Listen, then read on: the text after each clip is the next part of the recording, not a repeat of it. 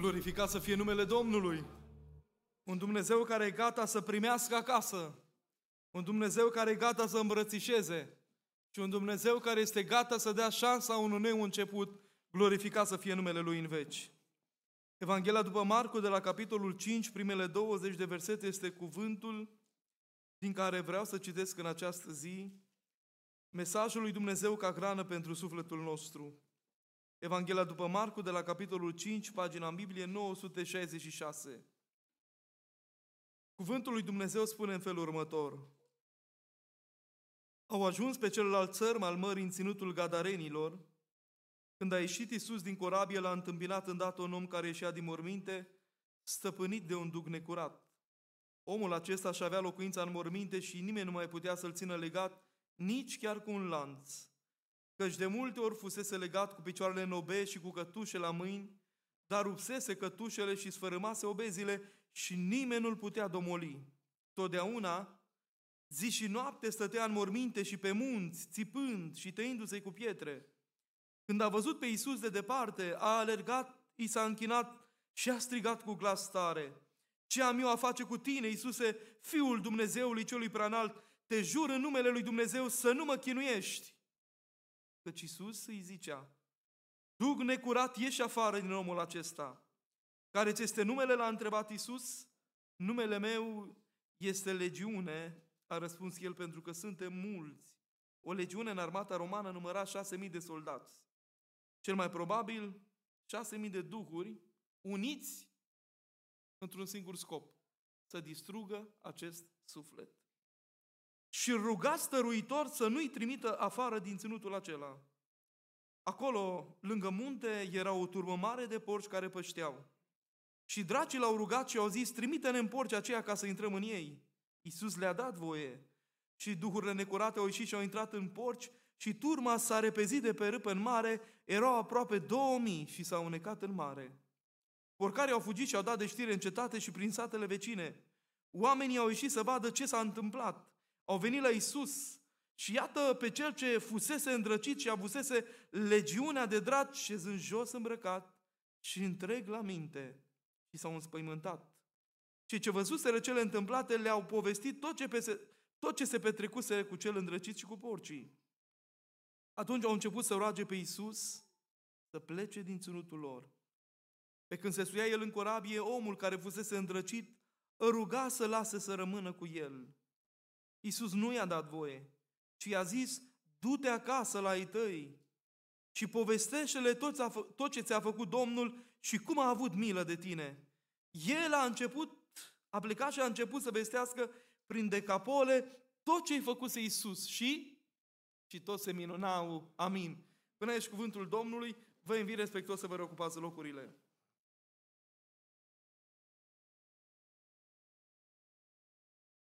În această seară, textul Bibliei pe care l-am citit descrie o etapă de viață a unui om.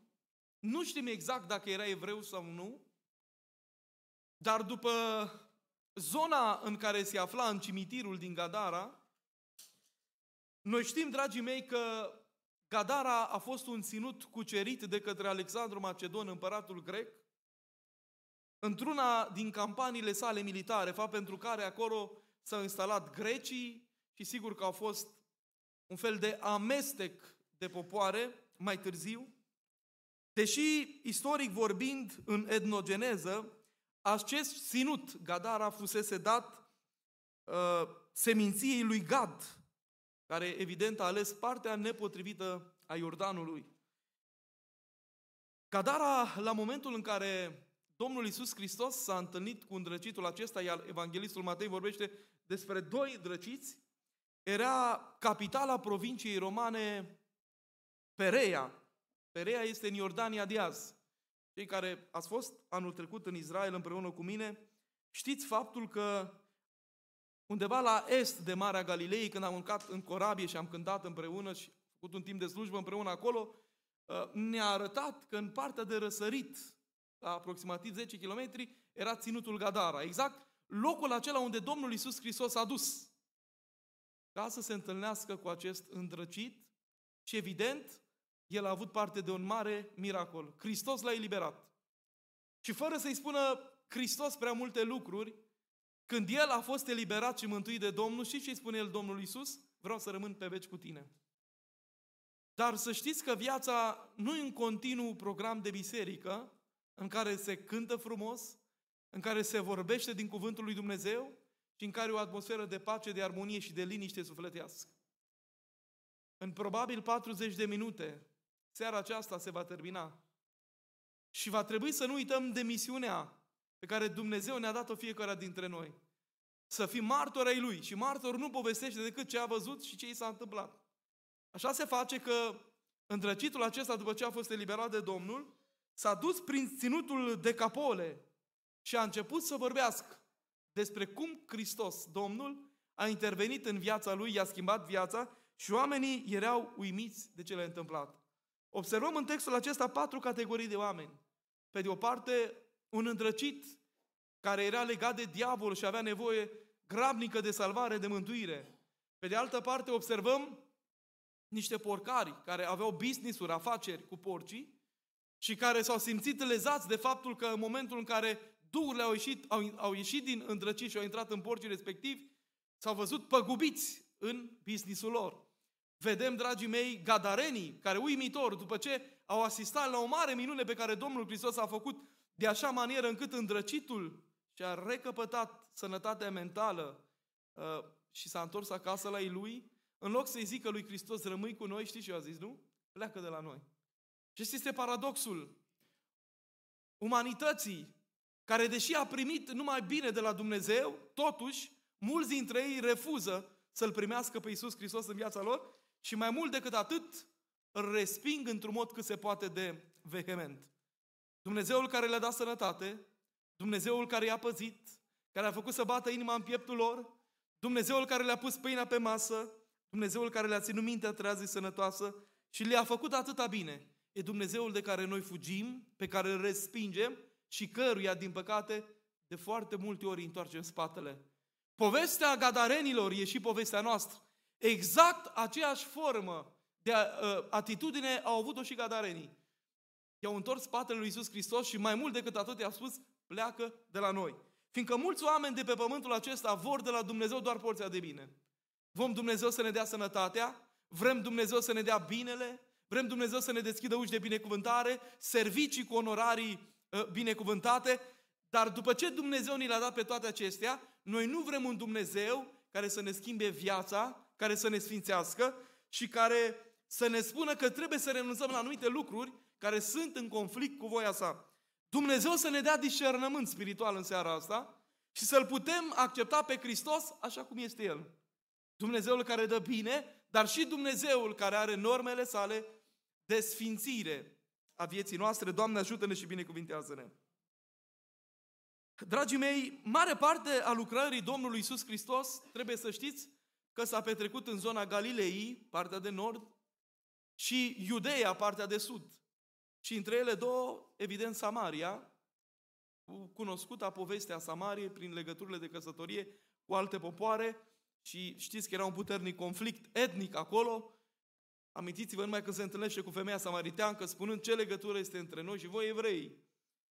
Însă a fost momente în lucrarea Domnului Isus Hristos când a ieșit, a depășit hotarele poporului Dumnezeu Israel și a ajuns, amintiți-vă de Tir, de Sidon, cu femeia sirofeniciană, femeia cananită, din Matei, capitolul 15.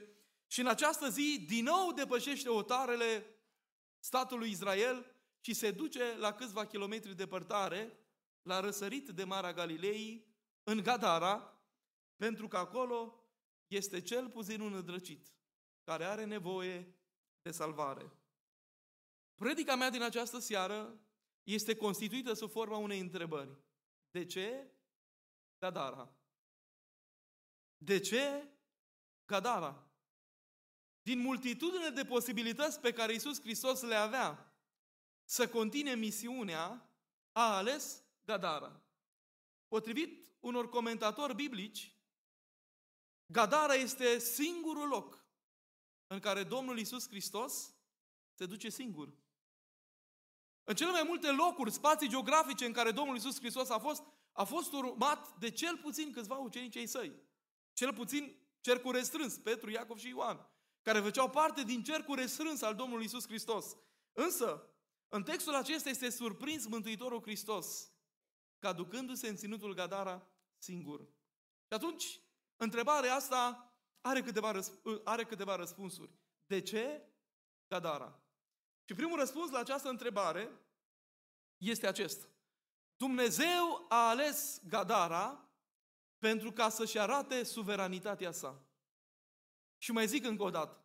Dumnezeu a ales Gadara ca să-și arate suveranitatea sa. Vreau să mergeți împreună cu mine în Evanghelia după Matei de la capitolul 8, versetul 28. Pasaj în care se vorbește în felul următor.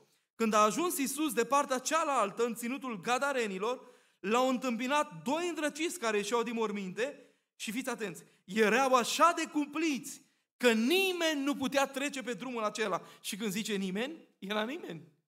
Și pentru că se cunoștea povestea și era de notorietate faptul că este un ținut periculos, unde se află oameni legați de diavolul îndrăciți, era o zonă răufamată și evident ocolită de către oameni, chiar și de către ucenicii Domnului Isus Hristos. Nu mai zic preoții, farisei, cărturarii, care nu aveau nicio treabă cu ținutul gadarenilor. Gadara era proprietatea satanei. Gadara era locul în care diavolul și-a câștigat proprietatea. Gadara era locul în care diavolul a zis, este teritoriul meu și pe aici nu se trece. Ridicase diavolul un steag și a spus, e un steag negru. E locul și teritoriul meu. Nimeni nu va putea vreodată să câștige acest teritoriu. Pentru că Gadara este o lume a păcatului. O lume a stricăciunii, o lume dominată de autoritatea și puterea mea. Și pentru că ea, zona aceasta, Gadara, era o zonă locuită de diavolul și care devenise atât de cumplită, Domnul Iisus Hristos, imediat după evenimentul potolirii furtunii, când se ridică deasupra valurilor mării și rostește un cuvânt care pentru ucenicii din vremea de atunci era un fel de profanare a lui Dumnezeu, prin faptul că s-a adresat legilor naturii și pentru că ei înțelegeau evreii că natura este efectul creației lui Dumnezeu și a unei mâini suverane care a creat totul, să te adresezi mării. Era un act de blasfemie, de ulă. Numai Dumnezeu putea face treaba asta. Numai că a trebuit să treacă timp să înțeleagă că Isus Hristos nu-i doar un împărat, Isus Hristos nu este doar un învățător, și Isus Hristos este Domnul Domnilor și Împăratul Împăraților. Glorificat să fie numele Lui. Și uitați-vă, dragii mei, că după ce Iisus Hristos se ridică deasupra valor mării, rostește vântului care bătea cu atâta putere, taci fără gură, ci zice, vântul a stat și s-a făcut o liniște mare. Și după episodul ăsta, supra-solicitant, cu mult efort, Domnul Iisus Hristos trebuie să meargă în Gadara. Doamne, de ce Gadara? Nu-i de ajuns că ai trecut prin atâtea intemperii, prin valurile mării. N-ar fi bine acum să te duci să te odihnești? Cum simțim noi de o grămadă de ori după o săptămână de evangelizare, după câteva zile de efort fizic sau poate spiritual, ă, sau și una și alta, și spunem la un moment dat, Doamne, simt nevoia să mă odihnesc. Nu mai vreau să aud de nimeni și de nimic. Și parcă în săptămâna aceea, când ai nevoie de mai multă odihnă, mai multe sună telefoanele, mai multe probleme sunt, mai multe frământări, mai multă luptă spirituală în casă, în familie, la locul de muncă, în mediul relațional și te întreb, când pot să-mi trag și eu răgazul? Și uitați-vă că Hristos, după ce potolește furtuna, se grăbește să ajungă în Gadara. Pentru că El a vrut să-și arate suveranitatea sa. Dragii mei, vreau să vă spun în seara aceasta că Gadara nu e doar un spațiu geografic. Gadara poate să reprezinte teritoriul gândirii sau a inimii multor oameni, care a fost cucerit de diavolul, de așa manieră încât diavolul se uită către oamenii ăștia și spun, oamenii ăștia stai mei, ăștia niciodată nu vor mai putea fi transformați, eliberați, mântuiți, restaurați. Și se întâmplă foarte adesea să văd oameni care sunt legați de tot felul de vicii, de patimi, de țigări, de alcool, de droguri, de o viață murdară. Și nici măcar ei înșiși nu-și mai dau nicio șansă. În dialogurile dintre ei și alți oameni spun, băi, eu nu mă mai pot schimba și o să merg în pământ cu legăturile mele, cu păcatele mele și cu viața mea murdară. Însă spune-le tuturor acelor oameni care au un astfel de mod de a gândi, că și Gadara era un loc cucerit de diavolul, dar pe care Hristos l-a câștigat. Pentru că Dumnezeu este suveran, glorificat să fie numele Lui. Și vestea bună în seara asta este, dragii mei, că avem un Dumnezeu a toate puternic.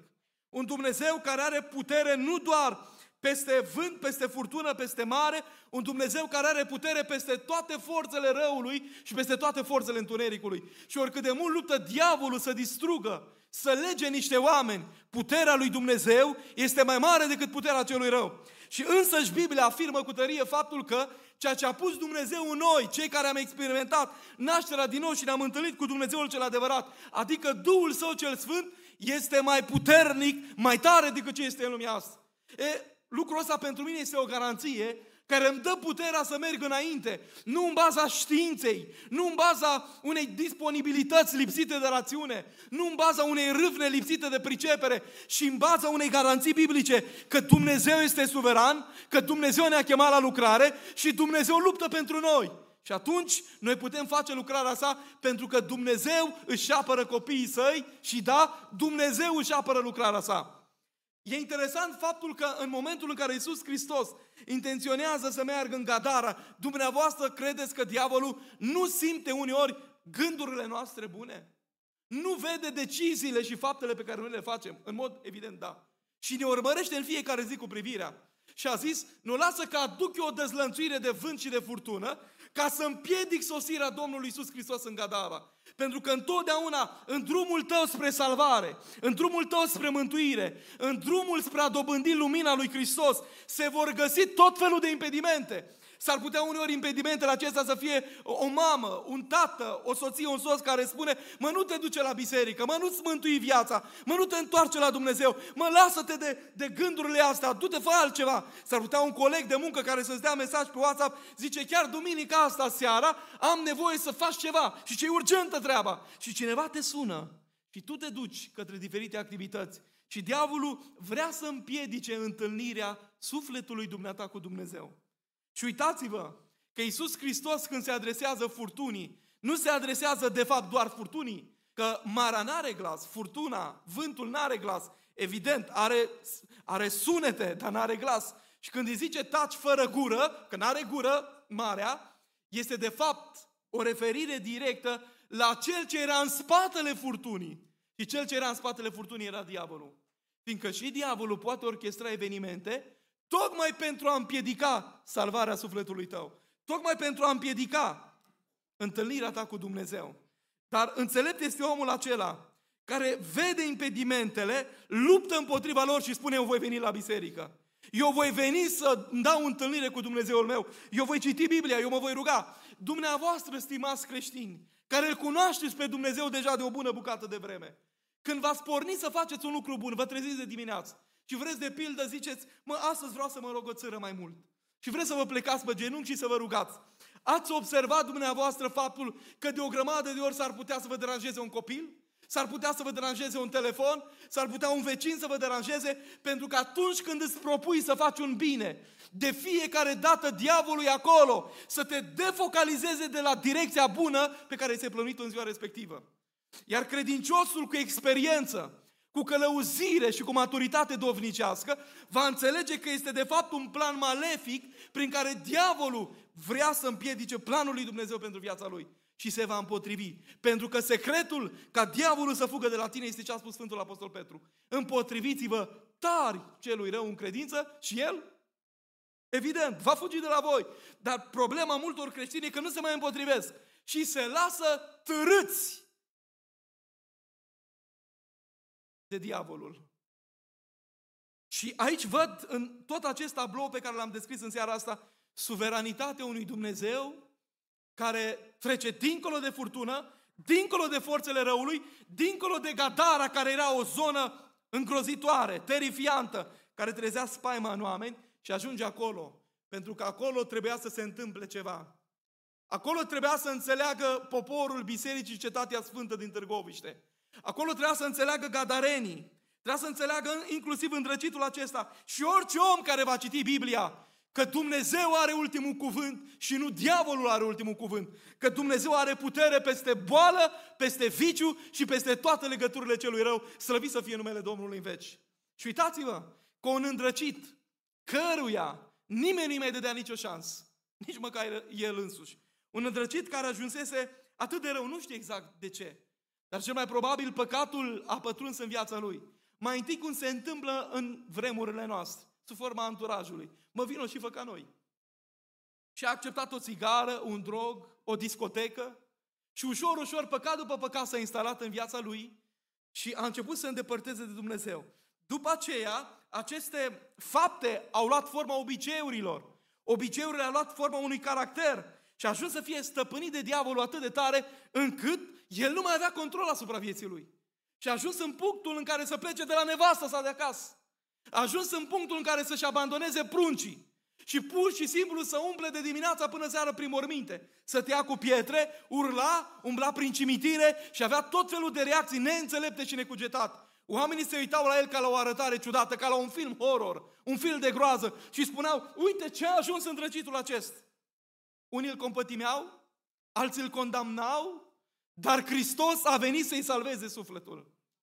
Și vestea bună este, dragii mei, că avem un Dumnezeu care are toată puterea în cer și pe pământ.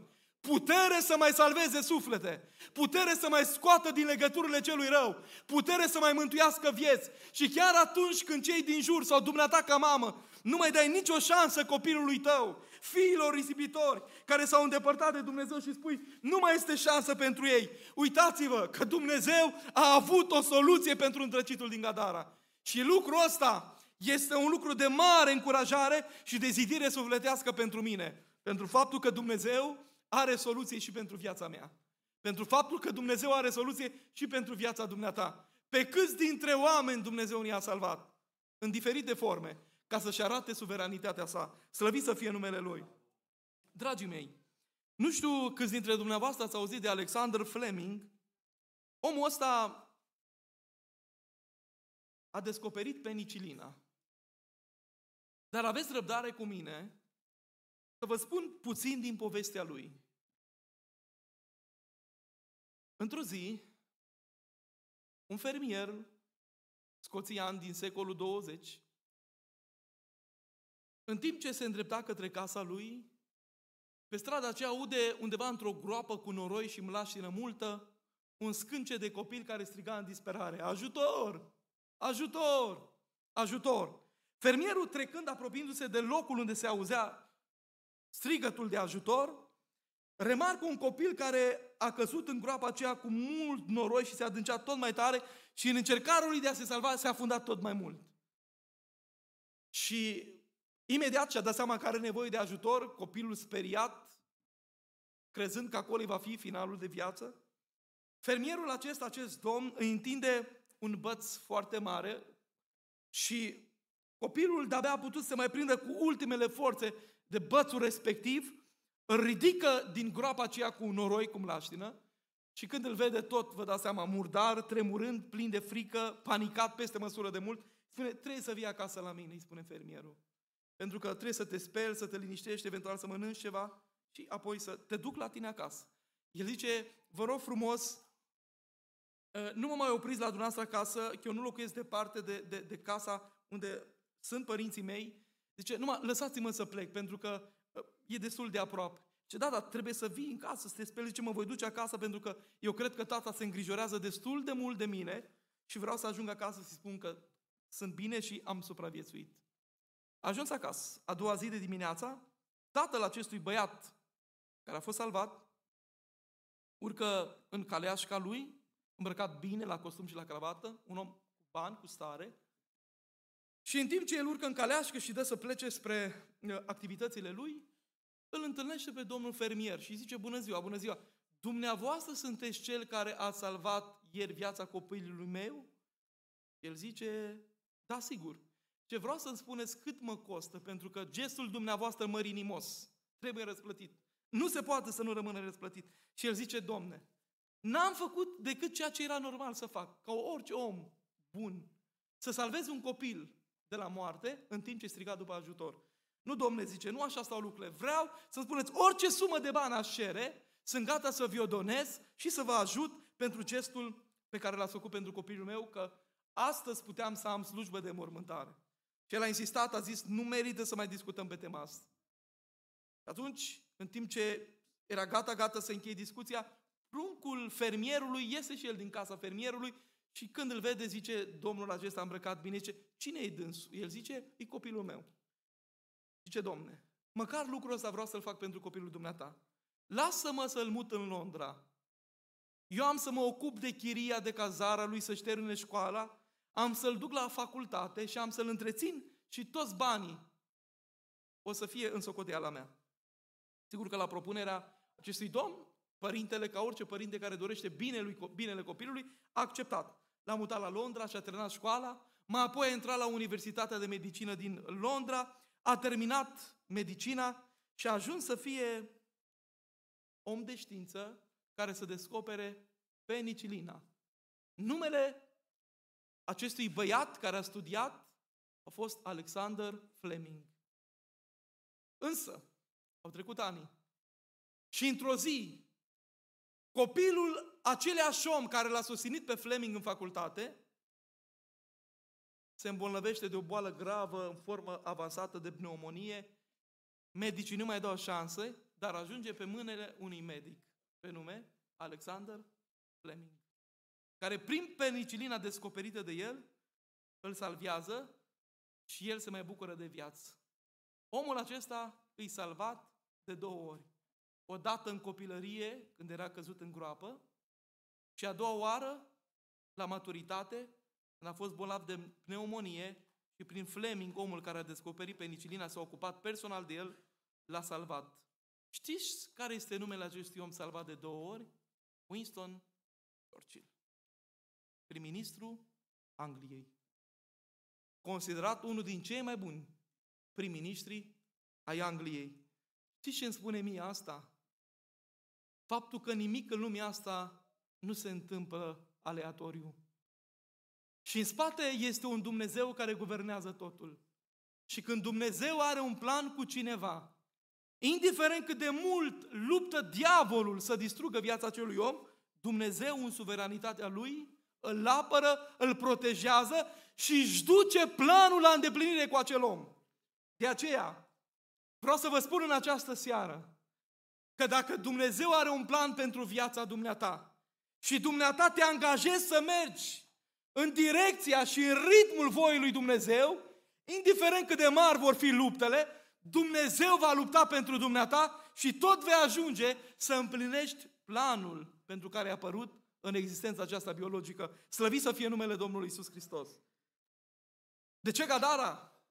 În al doilea rând, Gadara pentru că Dumnezeu a vrut să-și arate scopul său. Hristos a venit în lumea asta cu marele scop ca cei bolnavi să fie vindecați, ca cei păcătoși să fie mântuiți. Și Hristos alege să meargă în Gadara, în al doilea rând, nu doar să-și arate suveranitatea, a mers în Gadara ca, să, care, ca să-și arate scopul pentru care a venit în lumea asta.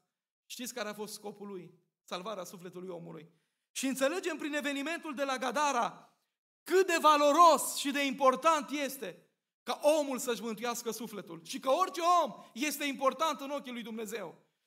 Oamenii, preoții, farisei, cărturarii, Ucenicii s-ar fi uitat și ar fi zis, dar ce își, treabă, își caută Domnul Iisus Hristos treabă cu Gadar, omul ăsta îndrăcit din Gadara. Pentru că el este legat de diavolul, este un om care face atâta rău. Noi nu avem treabă cu astfel de oameni. Ne place să stăm cu fruntașul Eir. Ne place să stăm cu, cu preoți, cu cărturari, cu oameni care au realizat ceva, au realizat ceva în viața asta. Dar cu ăsta, cu îndrăcitul ăsta din Gadara, să ne căutăm noi treabă. Și uitați-vă, de ce Gadara? Pentru că orice suflet este important în ochii Domnului Isus Hristos. Și vestea bună este că oricine ai fi omule, poți să fii desconsiderat de oameni. Poți să fii ridiculizat de cei de lângă tine, poate din copilărie. Ai fost arătat cu degetul, ridiculizat, luat peste picior și ai spus, bă, nimănui nu-i pasă de viața mea. Poate unii părinți și-au abandonat copiii și am asistat Ă, la drame ale unor copii care m-au oprit acum destul de uh, maturi uh, într-una din țări, în Italia, și mi-a spus, eu nu pot înțelege iubirea de mamă și nici iubirea de tată. Și am întrebat-o pe doamna asta, de ce spuneți treaba asta? Pentru că de când eram mică, părinții mei m-au abandonat. E și poate că te simți un om abandonat, poate un om nebăgat în seamă și spui, mă caută pe mine Dumnezeu, vreau să spun că și cu dumneata Dumnezeu îți caută treaba și vrea să-ți mântuiască. Sufletul tău și vrea să scrie numele în cartea vieții. Ce mare e harul lui Dumnezeu! Dumnezeu, dragii mei, se uită la o inimă sinceră. Și dacă găsești o inimă sinceră care îți spune, Doamne, eu am nevoie de salvare, eu am nevoie de mântuire, eu am nevoie să-mi ștergi păcatele, să-mi scrii numele în cartea vieții.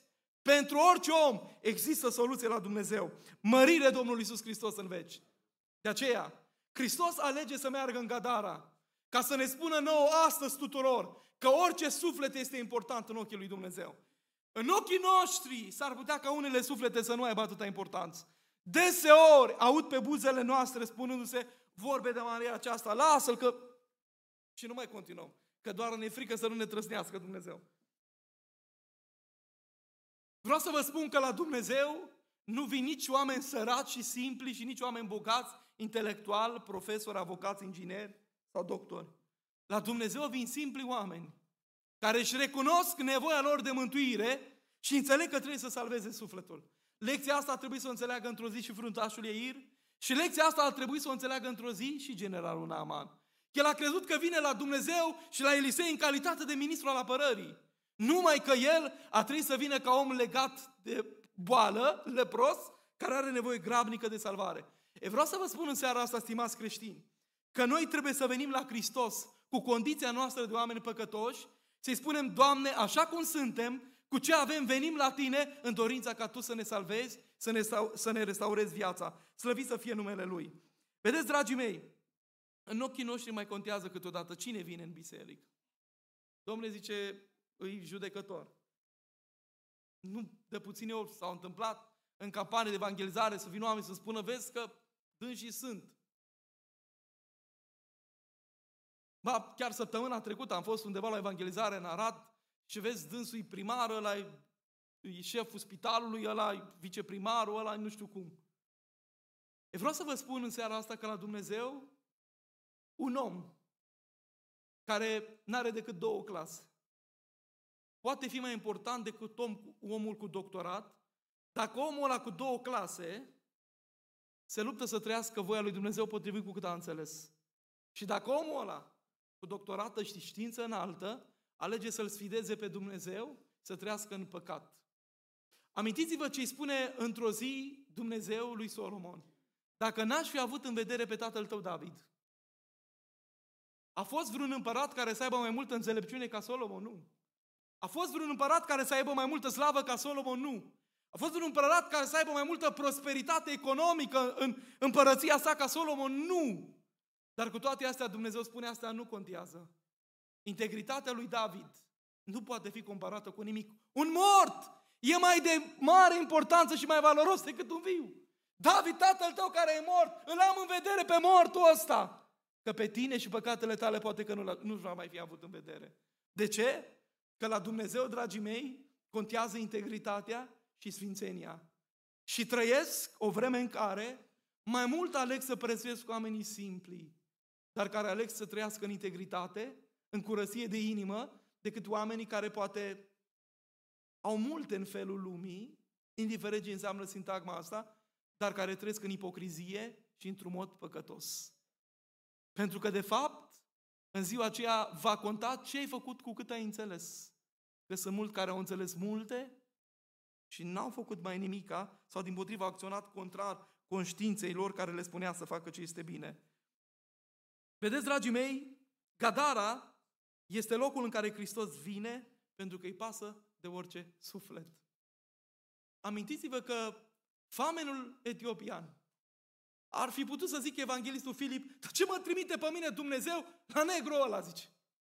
Și să mă trimită Dumnezeu pe mine la ala că eu sunt cu evrei, că mântuire pentru evrei. Ce treabă are Dumnezeu cu neamurile? El era într-o cultură care îi justifica credeul acesta. Domnul îi spune, du-te și aleargă carul ăla. Și să mă duc eu în pustia Gaza pentru un suflet? Da, pentru că orice suflet care mă caută cu sinceritate are mare preț și valoare înaintea mea. Noi oamenii unora nu le mai dăm șansă. Am putut să văd în ultima vreme răutatea, legalismul dus la exagerare. A multor oameni care atunci când stăm de vorbă cu diferiți oameni și le spunem, mă, Dumnezeu îl poate ierta și pe omul ăsta. Ce pe ăsta în veci.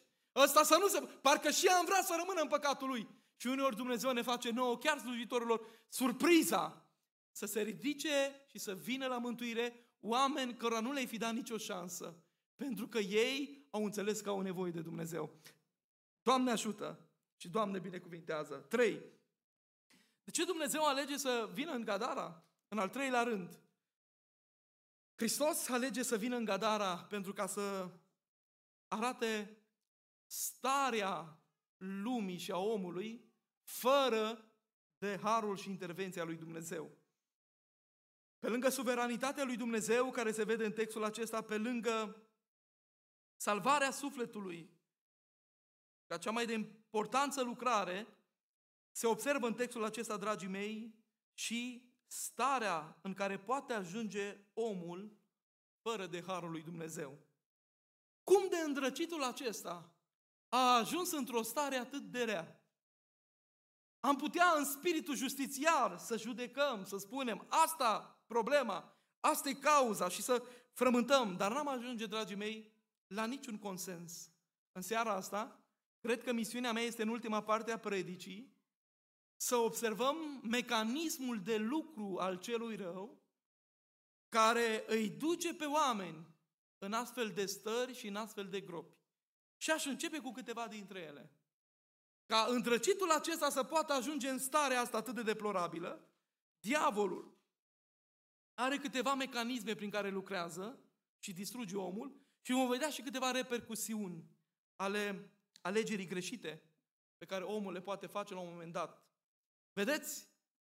Valorile pe care un om le are determină deciziile lui. Iar deciziile lui aduce consecințe pe termen scurt sau pe termen etern. Și mai zic încă o dată. Valorile unui om determină deciziile lui. De exemplu, dacă pentru mine e o valoare biserica, dacă pentru mine e o valoare sufletul, dacă pentru mine e o valoare Dumnezeu, familia, toate deciziile pe care eu le iau în viața asta sunt în raport de aceste valori pe care eu le am. Dacă pentru mine valoarea mașina, toate deciziile le iau în funcție de mașină, corect? Dar dacă pentru mine sufletul, biserica, Dumnezeu, familia sunt valori, toate deciziile mele se vor circumscrie acestor valori. Valorile determină deciziile, iar deciziile aduc cu ele însele consecințe pe termen scurt, lung sau etern. Consecințe pentru viața aceasta sau consecințe atât pentru viața asta, cât și pentru viața de dincolo, pentru eternitate, pentru veșnicia mea și a dumneata, raiul sau iadul. De aceea, faptul că omul ăsta a ajuns în starea asta, mie îmi spune că mai întâi diavolul a folosit ca prim mecanism de distrugere a vieții lui înșelarea. Înșelarea este prima metodologie de lucru prin care diavolul reușește să-l distrugă pe om. Să-l înșele cu privire la ce? Exact cu privire la ce am spus mai devreme, cu privire la valori. Amintiți-vă că în America, ă, am citit cu ani în urmă, cu vreo 10 ani în urmă, un articol în care se spune că niște hoți au făcut o infracțiune, se numește fracție, cu totul și cu totul ciudată, neașteptat. Au pătruns într-un magazin, într-un supermarket foarte mare, foarte multe obiecte de mare preț, cu bunuri uh, uh, foarte scumpe și știți ce au făcut? Toată noaptea s-au distrat, nu știu exact de ce, poate că erau sub aura drogurilor. Și au schimbat prețurile, au luat prețurile de la, uh, eu știu, diferite obiecte de mare preț care cuneau, costau sute de euro sau poate mii de euro și au pus la sute sau mii de euro la lucruri de insignifiante, nesemnificative și a schimbat prețurile, cele prețurile scumpe le-a pus la cele ieftine și prețurile ieftine le-a pus la cele scumpe. A doua zi, când au intrat oamenii, au văzut că uh, geamul era spart, s-au uitat și au făcut inventarul. Domnule, nu lipsește nimic în magazin. Singura problemă care se întâmplase în magazinul acela era că toate prețurile erau schimbate. Ce era scump avea un preț de nimica și ce era ieftin avea un preț colosal. Și vreau să vă spun că exact așa face și acest hoț, numit diavolul, pe care Biblia îl numește hoțul, care nu vine decât să furie, să junghe și să, și să prăpădească. Și acest hoț al sufletelor noastre vrea de fapt să ne schimbe valorile și să ne spună că lucrurile importante sunt de fapt neimportante, iar lucrurile nesemnificative au cu adevărat o importanță. Și de fiecare dată ne pune în față numai lucrurile pământești care sunt perisabile și vor trece odată cu întrebuințarea lor. Și omul neglijează sufletul lui. Și deseori am spus eu și mai spun și în seara asta, că omul pentru 1000 de euro în plus e în stare să urce într-un microbus pe nume Atrasib și trei zile să facă până în Spania, Domnule zice. Dacă să-și mântuiască sufletul, nu e în stare să treacă strada, să vină duminica seara la biserică. Pentru că, de fapt, asistăm la ce? La un fel de răsturnare de valori. Și asta e ce se întâmplă în societatea asta. Ați auzit de conceptul numit reconstrucționismul? Știți ce înseamnă acest reconstructivism? Înseamnă marea resetare mondială, prin care diavolul vrea de fapt să, să sucească valorile și să pună de preț ceea ce nu este de preț. Și să bagatelizeze și să discrediteze adevăratele valori pe care Dumnezeu ni le-a pus în fața ochilor noștri ca să le avem, să luptăm pentru ele și să le trăim cu fapta și cu adevărul. Și acest prim mecanism numit înșelarea este modul prin care diavolul reușește să schimbe valorile și înșeală pe oameni, crezând că viața este aici și acum, crezând că aici e iadul, aici e raiul, crezând că banii contează, că imaginea contează, că uh, brandurile scumpe de haine contează și că aiciul este mai important decât atunciul, că pământul e mai important decât cerul, că trupul e mai important decât sufletul. Că plăcerile de o clipă sunt mai importante decât valori precum integritatea, fidelitatea conjugală, ă, protejarea ă, și sanctitatea familiei și a pruncilor tăi. Și diavolul sucește valorile de așa manieră încât să înșele pe oameni. Oh, și câți în vremea asta din urmă nu sunt înșelați de diavolul. Și mă doare inima și port tristeți în sufletul meu în ultimul timp a faptului că oameni care ar fi trebuit să fie niște lumini, și să fie niște voci ale lui Dumnezeu, au fost atât de tare înșelați de diavolul și au ales să bea din apele otrăvite ale păcatului, să fie îndepărtați de la fața lui Dumnezeu. Pentru că vreau să mai strig încă o dată, exact cum striga poetul de cântare, lume, lume înșelătoare, nu mai încerca în zadar prin chemări măgolitoare să mă atrag la tine iar. Și spunea poetul vorbind despre faptul că a gustat din paharul otrăvitor al lumii și a înțeles că lumea n-are ce să-ți ofere decât Distrugere, ruină, o viață murdară, o viață în conflicte, cu angoase, cu depresii, cu neliniști, cu farfurii sparte, cu uși trântite, o viață de conflicte, o viață de coșmaruri și mai apoi un iad etern. Și diavolul reușește să înșele pe oameni. După înșelare urmează al doilea efect. După ce diavolul i-a înșelat mintea acestui om și l-a dus în punctul în care să-i sucească valorile, ce credeți că se întâmplă? Apar deciziile greșite. Și apărând deciziile greșite, al doilea efect care se întâmplă în viața acestui îndrăcit din Gadara este întunecarea minții. Pur și simplu mintea ți se întunecă. Și ajungi să faci lucruri iraționale, inconștient. Pur și simplu, uneori, nu mai poți realiza exact care sunt consecințele sau întinderea consecințelor faptelor pe care tu le faci sau deciziile pe care tu le iei. Și diavolul întunecă mintea oamenilor. Și exact ce se spunea de dimineață în Efeseni 4 cu 18, vorbește despre omul legat de diavolul, căreia diavolul a reușit să-i întunece mintea. Și stai de vorbă cu el și nu mai are coerență logică în ce spune. Și câte minți nu sunt întunecate de diavolul în aceste vremuri? Pentru că marea bătălie e pentru mintea noastră. Marea bătălie este pentru gândirea noastră. Marea bătălie pentru valorile care ar fi trebuit să le protejăm. După ce diavolul reușește să se întunece mintea, uitați-vă la următorul efect care l-a dus pe îndrăcitul în starea asta, îl înstrăinează. De cine? În primul rând, după ce ți-a întunecat mintea, urmează înstrăinarea de biserică. Te înstrăinează de templu, de biserică, de rugăciune, de Biblie. Apoi te înstrăinează de nevastă ta. Și apoi te înstrăinează de pruncii tăi. Și te uiți la ei ca la niște obiecte. Și te uiți la nevastă ta ca la o, o femeie banală, trivială, care a fost în stare să-ți facă doar prunci atât. Și dintr-o dată diavolul te înstrăinează de ce mai scump în lumea asta? Înstrăinarea de biserică, de familie, dacă ești copil și necăsătorit, te înstrăinează în mod indubitabil de părinți Dintr-o dată vezi că te retragi, nu-ți mai place compania lui tata, fugi de taică, tu fugi de maică ta, îți parolezi telefonul, umpli cu secrete și nu mai stai la masă cu ei și împărtăși. Aceeași metodologie de lucru are diavolul, să înstrăineze pe oameni. Te înstrăinează de mine, te înstrăinează de oamenii lui Dumnezeu, te înstrăinează de pastori, de cântărești, de predicatori și de toți cei care te cheamă la lumină și spun nu-i bine ceea ce faci. Dintr-o dată el îți devine ostil și îl vezi ca pe un potențial vrăjmaș. Știi de ce? Că nu mai suporți lumina care îți arată întunericul și dezordinea din sufletul tău. Așa se face că o grămadă de oameni înjură, trăcuie și caută să facă rău celor pocăi. Știți de ce? Pentru că demonii din ei nu suportă sfințenia pe care Dumnezeu a pus în tine. Și după ce a înstrăinat viața acestui om de familie, de biserică, de templu, de ce cei mai sfânt și valoros, urmează pasul acesta, înlănțuirea. Uitați-vă, era legat cu lanțuri, cu picioarele în obez, cu cătușe la mâini. Ce scenă funebră!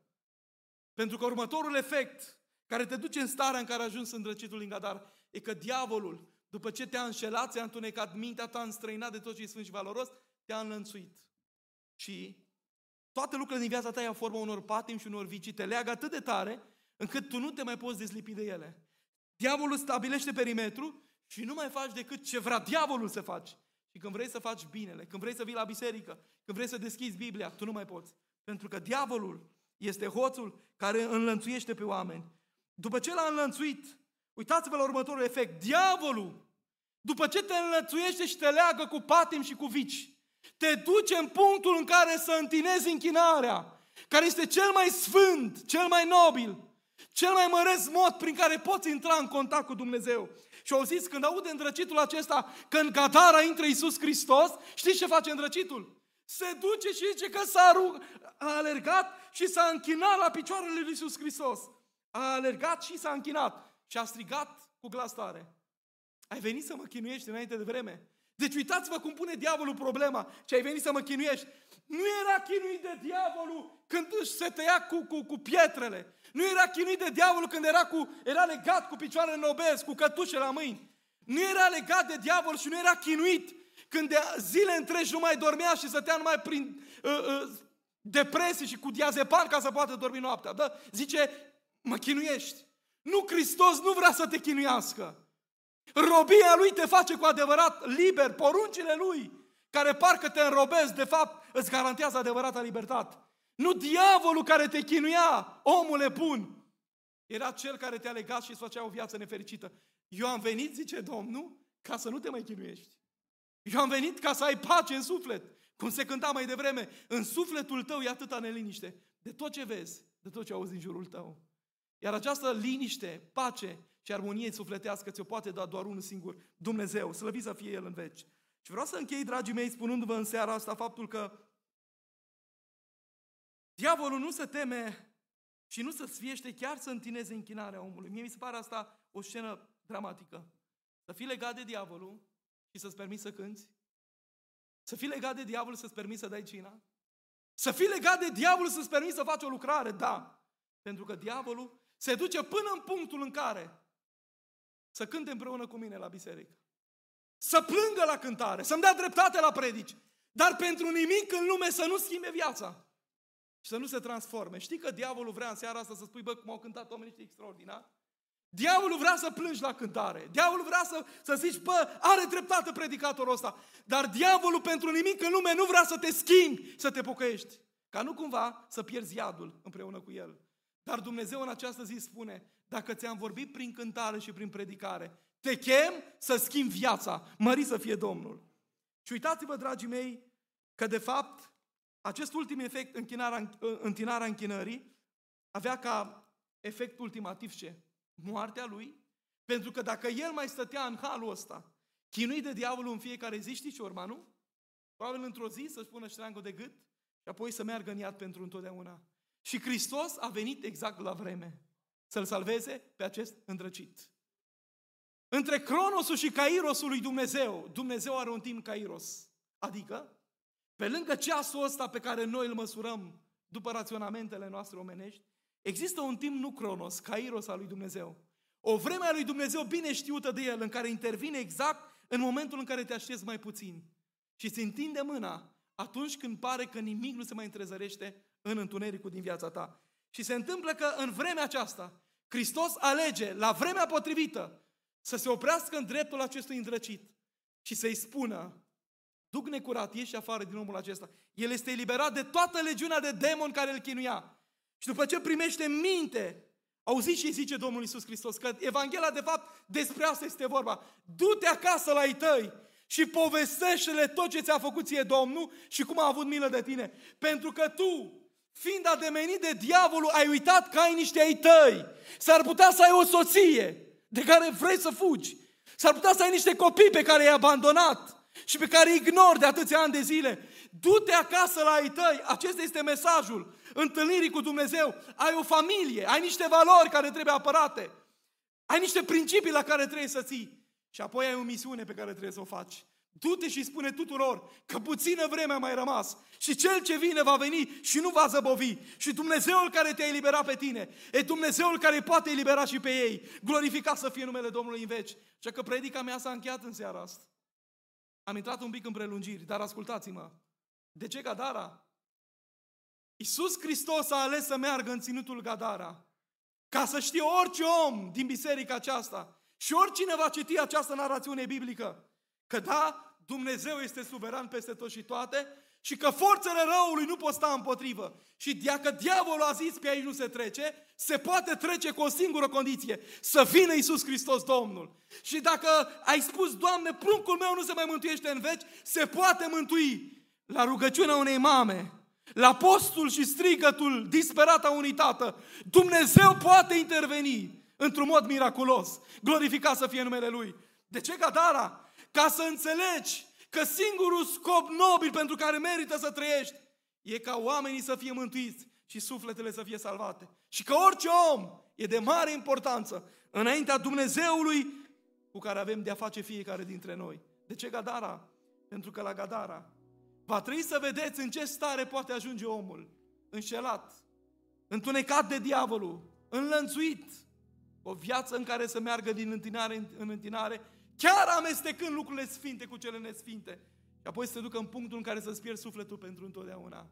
Dar, la Gadara, dacă ai văzut starea acestui om, când Harul lui Dumnezeu nu este peste el, vei putea să vezi și puterea restauratoare a unui Dumnezeu care poate ridica din orice condiție ai ajuns. Haideți pe picioare. Să rog pe tineri să cânte o cântare. Și înainte să înceapă această cântare, vreau să spun, omule bun, oricine ai fi în seara asta aici, că Dumnezeu are un plan și pentru viața